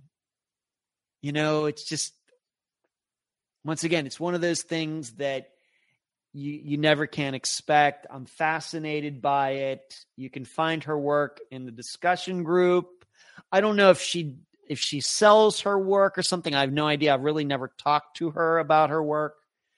But if you see something you like there and those pictures that uh, are in the discussion group now, maybe you should hit her up about maybe getting one of those paintings, and then you'll have a painting that you know was made uh, was made whilst that artist was listening to Unfound. It's an idea. You might want to think about it. So I, that just came out of nowhere. She had never contacted me before, at least that I can remember, saying, "Oh yeah, big fan of your podcast, and I paint while listening to it." Maybe she sent me that before. I really don't remember, but when she actually put the the paintings up and everything, I was like, "Wow, that's just fantastic." Um, Kathy says, I've been fo- following Steven Koecher's case for 11 years. His disappearance is how I found Unfound in early 2019. And then Stephanie says, I do cross stitch while listening to Unfound. See, there you go. That's one other thing that um, I've never attempted to do. That's, that's, um, thank you, Stephanie, for including that. It's people doing these very creative tasks, creative pursuits while listening to the podcast something I couldn't have expected. Julie says a cop gave me a wallet back and I didn't know I had lost it. I lucked out. Never ever put your social security card in your wallet. Uh, Julie, speaking of social security guard cards, I've never had a social security card. I haven't had one since 2003 when my wallet back then got stolen. I never bothered to file for another social security card. I still remember what that wallet looks like too. But me, stupid, I had a Mustang convertible parked in my apartment complex, left the wallet right there in the center console, and somebody took it. it, it that know, was no fun. No fun. Moving on. Um, did you all notice it's working now? But this weekend, NamUs was down. And it was real weird. If you went on there, there was only one person's name in their database in their missing persons database. So it's all up and running now, but uh, it was weird uh, for a little bit. And I know for some people, maybe that really scares them because of this thing that happened a couple years ago where it was said that, oh, NamUs isn't going to get financed and they're going to take the money away and all of that. And, and just in the back of my head, I'm thinking, if anybody's going to NamUs this week, and I'm sure maybe thoughts of that are going to come back. I'm going to tell all of you, NamUs is never going away.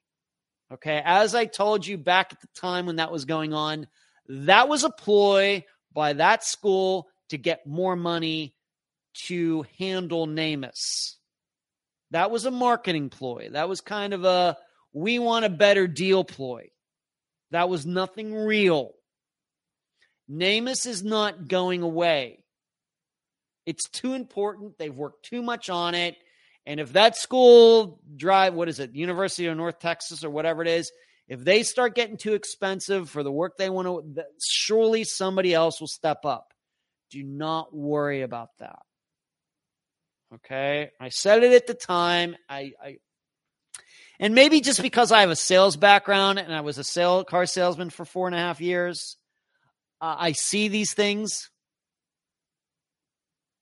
And everybody was worried about it. I talked about it during a live show at the time. I think I'd maybe even written about it and posted some things about it. But just when I wasn't able to use it the way uh, it's supposed to work this past weekend, because I was working on the next Unfound Now, that I, I bet a lot of people were kind of despairing. I oh no, I and it's working now, and it's fine. Although the weird thing is the un the, the the missing man who I've chosen to make the topic of Unfound Now for this month, um, he's not on NamUs, so coincidentally. So I guess if NamUs had been up, then I wouldn't have chosen him this month I would have chosen somebody else. But uh, I think that the uh, the man who went missing in California, who is the topic of this month's Unfound Now, certainly a worthy uh, disappearance to cover. And I'm going to talk about that in a second. But if any of you tried to use NamUs this weekend for whatever reason, uh, you might have been a little worried. It's working now. It's fine. It seems like they were having some sort of technical issue, or maybe they were moving to a new server, or some programmer put the wrong code in or something. You know, these things happen. Um, I mean, YouTube goes down once in a while, Facebook goes down once in a while, Google goes, these things happen.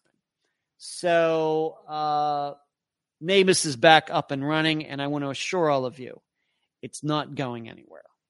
It's going to be around, I'm sure, all of us, if we live to be 90, it's still going to be there. Okay? Unless the world ends. Pretty sure. Uh, Lassa says, Kathy, I haven't followed Steven's case that long, but I too found it unfound because of Steven Koecher. That's interesting.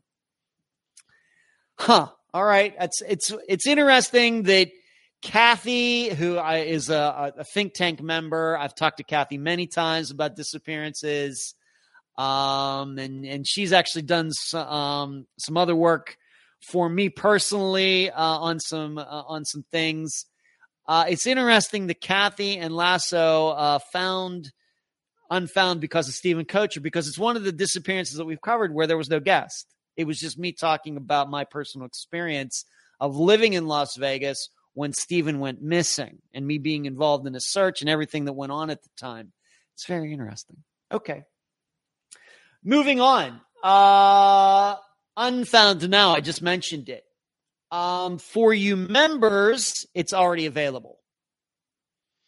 Uh, it came out, when was it? Yesterday.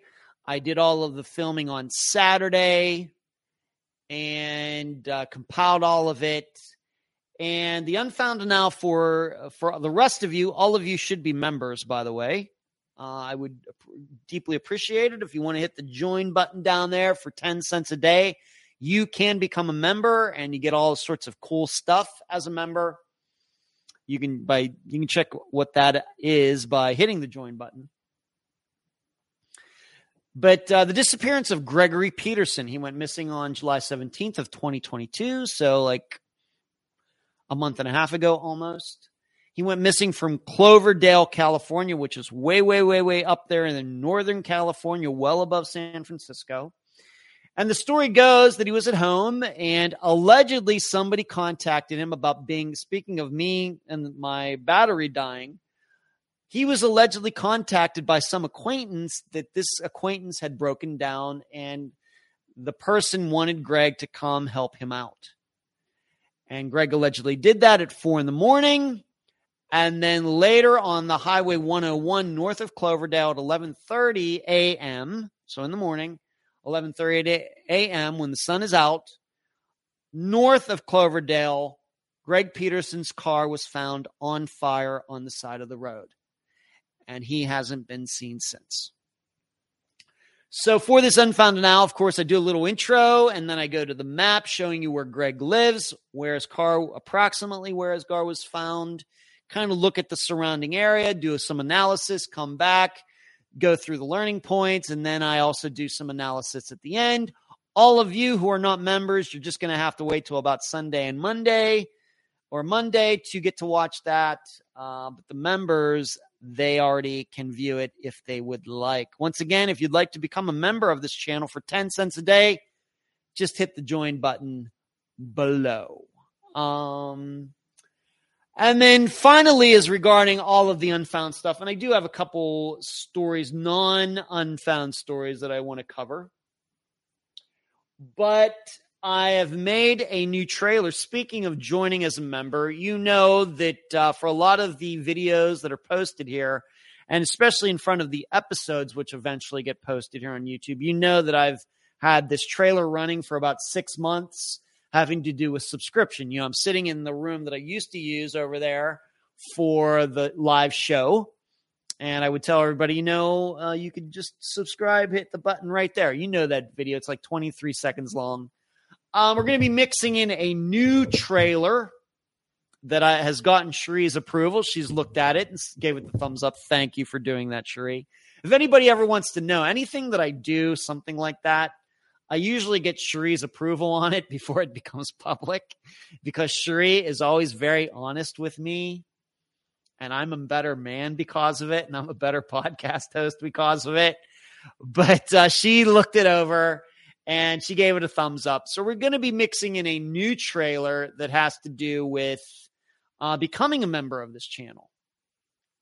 Uh, so there'll be the subscription trailer, and there will be the become a member trailer for this channel, and it'll just vary on which one I use and what kind of mood I'm in. Because certainly the subscription trailer has absolutely helped subscription rates uh, for this channel. We're up to oh, we're over fourteen thousand five hundred. I know that's not a lot compared to like John Lordan's channel. That's fine. not trying to compete with him, but um, it's pretty good. I'd certainly like to see um, you know, more views of some of the videos and things, but people get to these things in their own time. And I also realize there are a lot of true crime channels on YouTube that uh, that uh, I believe their subscription, their subscribers, and their views and things are manufactured. They're not really real. I've convinced myself of that, so I'm cool with it. But that will be put at the beginning of some of the videos that you see on here. Donna says, "Hope you don't change intro to unfound." No, the podcast isn't changing. But Donna, if you've watched any of the videos on here, like if you've ever watched an unfound episode, a Friday episode on here, you know that at the beginning there is usually a um, a little trailer that has me talking about, "Hi, I'm Ed Denzel. I host Unfound, and I run this YouTube channel." You know that video. That's what I call a trailer before the actual pod, the actual episode start. I've made another one of those. I'm not in this one. It, you just hear my voice because it's important to put certain things on the screen. Um, so that's going to be another trailer, and I hope you will uh, see it, and I hope you will that will urge you, will push you toward becoming a member uh, on this channel. All right, moving on. I want to talk about. Have any of you, you know, I don't even know why this is on my mind, but uh, it's a mystery movie, and the reason I'm talking about is for a few reasons, but one of the reasons is because in the movie, the main characters work for a mystery magazine. And they go out and they do crime coverage, a little bit tabloid like, maybe kind of a cross between TMZ and Unsolved Mysteries and Cops. But I'm wondering if any of you have ever seen the old movie, The Big Clock. It came out in 1948. Uh, Ray Milland is in it. Mar- Maureen O'Sullivan is in it. Once again, it's of course it's the 1948. It's in black and white. And it's a fantastic movie. Now, I've known about this movie for a long time. And the reason it might be, maybe if you've ever come even close to hearing about it, is that the big clock, its template was used for the movie, the Kevin Costner movie. Have you ever seen No Way Out? Where Kevin Costner plays uh, a guy who's in the Navy and he has, he's asked um, to find a killer but actually the killer um, is actually it's not him, but that's who he's looking for. And Gene Hackman is in it. Uh, Kevin Costner. Who else is in? Uh, George Dzundza, who I know from Law and Order. Um, you know, it's a fantastic movie. Has one of the one of the greatest surprise endings of just about any, you know, people talk about the ending, the, like the usual suspects or the sixth sense. Well, to me, No Way Out is up there as well. It's a movie, it's very 80s. Um, you know, it has to do with politics and the inner workings of Washington, D.C. Maybe some of you have seen it.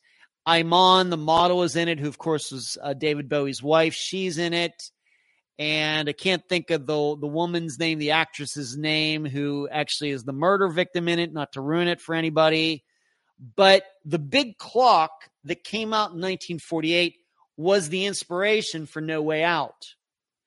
Well, what's interesting to me, and finally watching this movie recently, maybe Kathy, you caught it because it was on TCM, right? I saw it was coming up and I DVR'd it. It's interesting how watching it reminds me of what we all do now here in 2022. Of course, 80 years later, with the internet and with our phones and video cameras and, and all of these things we now have at our disposal, watching that movie reminded me so much of us. We find out about a disappearance and we go out there trying to find more about it. Maybe if it's very early on, you know, maybe we go to Web Sleuths or we go to NamUs. We we're checking local news stories and things like like what I do when the um uh when I'm ready to do another unfound now. I get very involved. I get very quickly deeply involved in that disappearance, even though it's really new. I start going to different news articles trying to find out as much as I can before I do one of those monthly episodes of Unfound Now. And so it's it's interesting to watch that being done, at least in a movie, in 1948 terms. That you know a reporter is you know he he's supposed to go here and talk to this person, this woman's supposed to go talk to that person. We got to figure out what's going on here, and they're all working for this mystery magazine, and then uh, a murder happens right in the middle of all of this and how these people go about um, trying to figure out what happened. It's a really, really good movie. Uh, it gets, it has a very high rating, uh, like on Rotten Tomatoes. Ray Milland is in it. Maybe some of you know him um, from Dial for Murder. He's the he's not the murderer in that movie, but he's the guy who hires the guy who's supposed to kill um, Grace Kelly.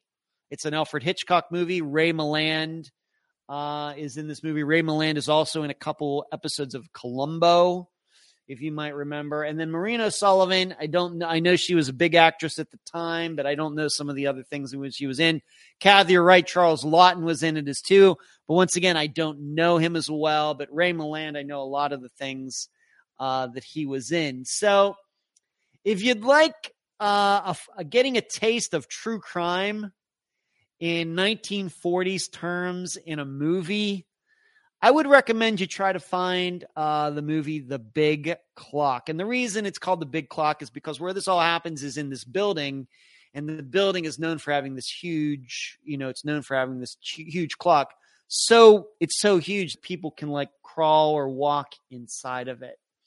And it plays a, a part in the plot for the movie. So I was really looking forward to seeing that uh, for a long time. And what I do is I, I will go through uh, the guide on the TV. I'll go like days or a week in advance on TCM to see if there's any movies coming up, old movies that I've never seen that I want to see, and then I'll hit the record button. And this was this was one of them. So I don't know if that's a movie that would be available on Amazon Prime. It's it's not on Netflix, but is it on Hulu or do you have to rent it or buy it somewhere? I don't know. But if you ever get to see the movie The Big Clock, I think you're really going to like it. I think you're really going to like it.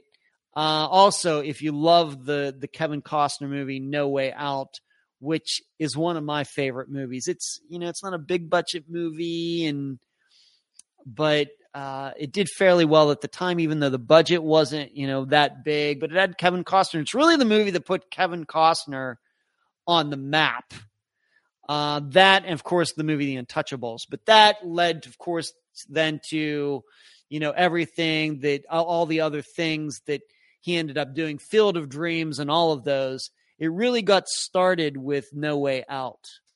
And I have it on DVD, by the way. All right. The other thing that I want to talk about, and I told at least one of my Irish listeners that I would be talking about tonight, is that uh, you know once in a while I'd like to pick out maybe some disappearance or something that has gone on, and I don't know if I'm ever going to get to cover it unfound. I'm still very open to covering this disappearance as an episode of Unfound, but it's kind of been on my mind because uh, I do have some. We do have listeners in Ireland. I communicate with a, with a couple of them, and there have been some disappearances in Dublin, for example, that are some real head scratchers. Uh, uh, Shri is saying that you can watch uh, the Big Clock on YouTube for three dollars. Thank you, Shri. I would. Re- it's. I think it's a good three dollars spent. I think it's a fantastic movie. Once again, if you like old movies like that, I do. Uh, I love like The Third Man uh, with Orson Welles and Sunset Boulevard and, and Casablanca and Key Largo and, and uh, Citizen Kane, a lot of those, you know, old black and white movies. I don't like going back to the silent era, but you know what I mean. So if you're into that, go to YouTube and I would spend that three bucks to watch the big clock. I think it's really worth it.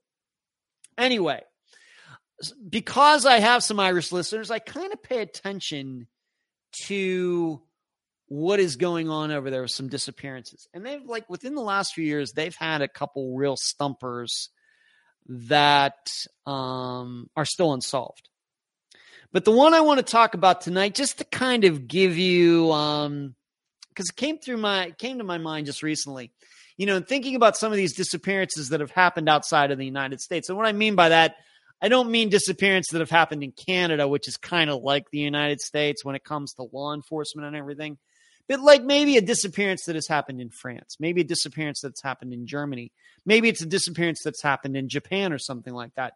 So I've actually kind of been doing like Google searches for those things because then I start thinking, well, how would we think about that disappearance if it happened in the United States? What would we think? You know, how would we compare and contrast? Would there be cultural, you know, different things about our culture that would make us think in a different way than how maybe how they handle things in Japan. Of course, we know Japan, a very, very safe country. Not a lot of crime in Japan, but still they do have disappearances. So in a in a country like that where crime rate is low, but they still have disappearances, what do we think about that? In contrast to thinking about disappearances in the United States where crime is a lot higher. So, what I'm talking about is the disappearance of Trevor Deely. And like I said, this is a disappearance. People have asked me, Ed, do you think you'll ever cover that? Because I think this is the most well known disappearance in Irish history. And I think it's also on my mind because I was just reading something about an Irish disappearance or a disappearance that happened in Ireland. I don't know if I could call it an Irish disappearance. I don't know if that's politically correct but a disappearance that happened in Ireland that kind of got solved, and it had to do with a river and a car, very much like what we now experience in the United States with Adventures of Purpose, diving down, finding missing people in their vehicles. So I think that was also on my mind. And, you know, what would we think if Trevor Deely, if you don't know uh, Trevor Deely, this is a disappearance that's now over 20 years old. This is a young man who was out in December of 2000. He went to his company's Christmas party. He was out, went to this pub. They had this Christmas party. Got into the next morning of December 8th of 2000. And of all places, he decided to walk over to his actual place of employment. Employment. I forget what he did, but it was some kind of business that was that the office was open 24 hours. Did it have to do with finance or something like that? So it always had to be, you know, there were always people there because some people were watching like the Asian market, some people watching the American market, some people watching the German markets. And you have that in the United States too, where, you know, we think of stockbroking, stockbrokers as thinking like a nine to five job, but there are stockbrokers whose main concentration are you know things going on in the middle east. Well you have to be up at like three in the morning or two in the morning because that's when it's day you know daytime over there so i think it was kind of like that. And he knew that people would be there. So he was on his way home walking home and he stopped into his office. And i think he ended up getting an umbrella. It was kind of a rainy night in dublin. Imagine that. And there was video of him waiting outside to be let in. And there was some stranger who was standing there who has played a role. People have been suspicious of this guy since uh, Trevor went missing way back when, over 20 years ago. So Trevor goes in, he gets this umbrella, talks to a couple people who I guess couldn't make it to this party because they were at work or, or something. And then he left and he was walking home.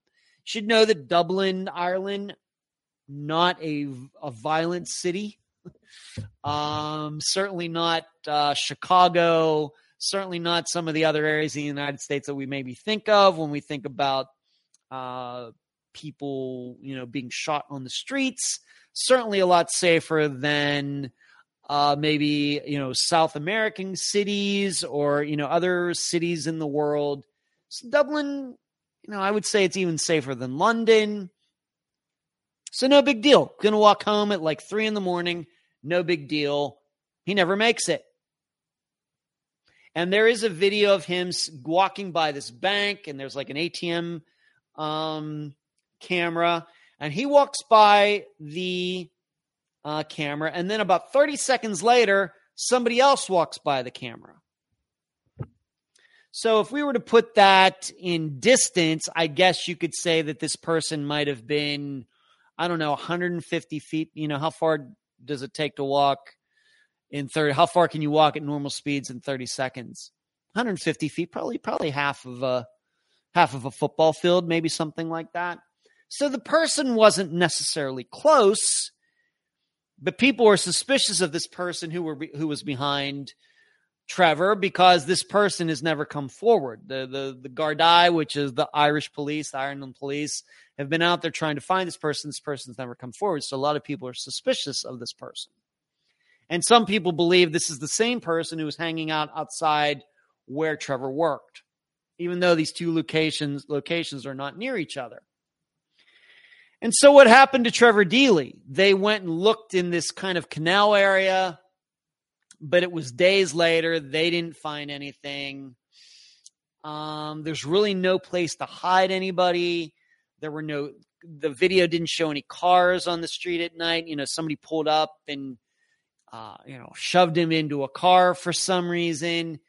This isn't really what goes on in in Dublin, people disappearing off the streets necessarily, although there have been a couple disappearances in Dublin since, but not quite like Trevor's. And so it's been this huge, huge mystery in Dublin. And so I started thinking, you know, if this was the United States and a guy was walking home from his job at three in the morning, what would we think?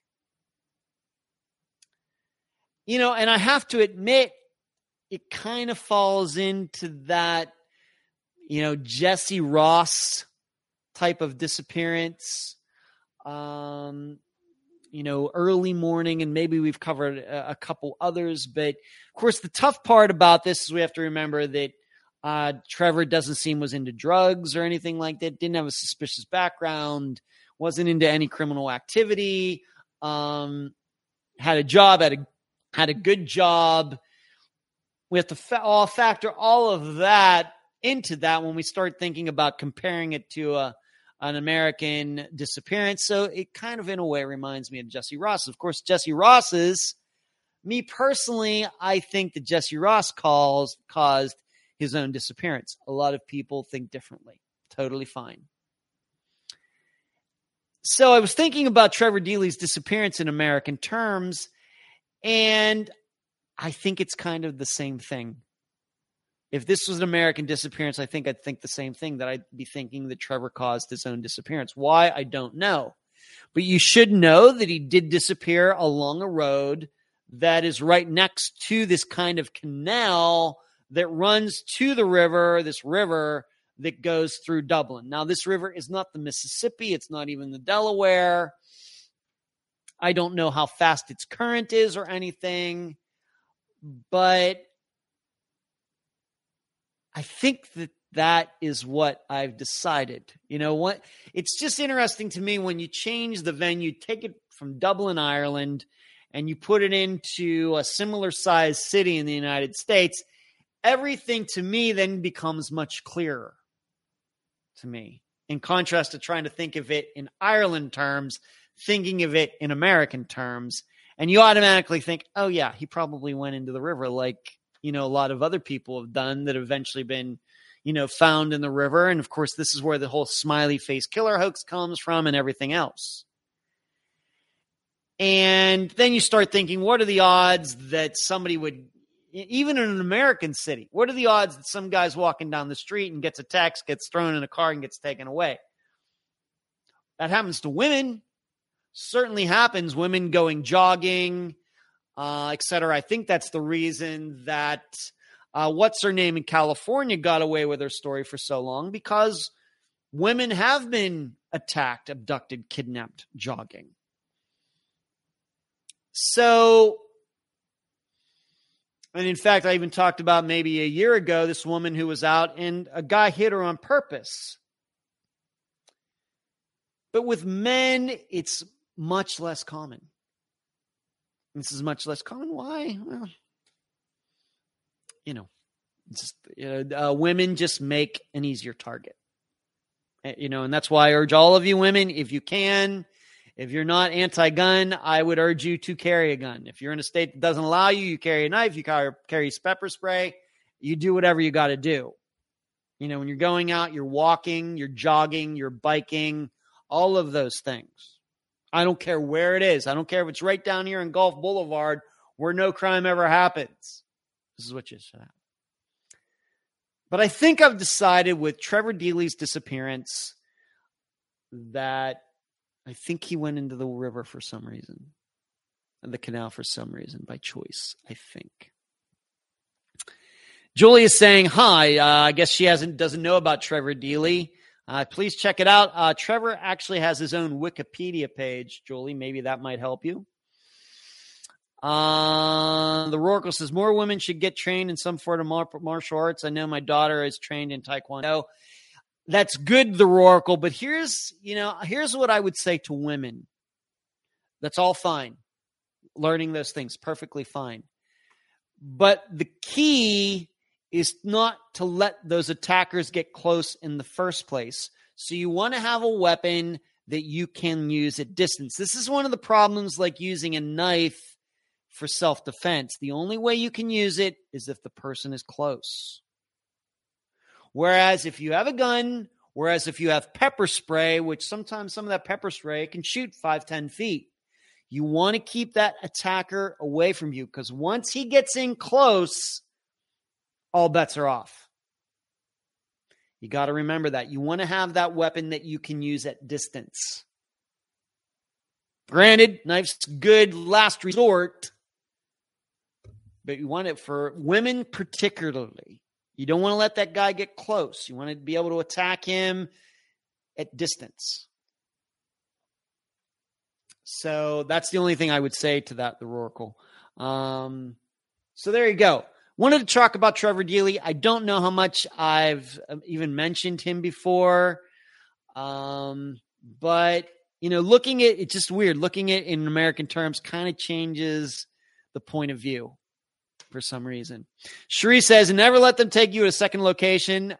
Yes, Sheree, very good. Nice. That's very true. Yeah, no matter what. All right. Uh, we've come to the end. Man, this time went fast. The fastest two hours in podcasting or YouTubing.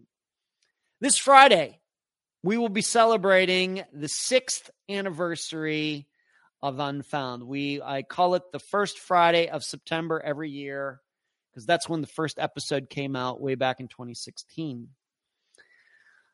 It will be the the original interview I did with Mary Lyall. So we will be covering Susie Lyall's disappearance. I will ha- have some new words.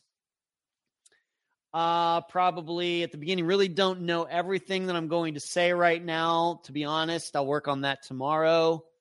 But uh, it will be her interview again. Uh, it's always weird to go back to the beginning, and maybe all of you will get to hear a little bit of a have a little bit of a chuckle to see how my interviewing style has changed. My voice has changed, my manner has changed, my shtick has changed, my tone has changed since because I see I hear it too.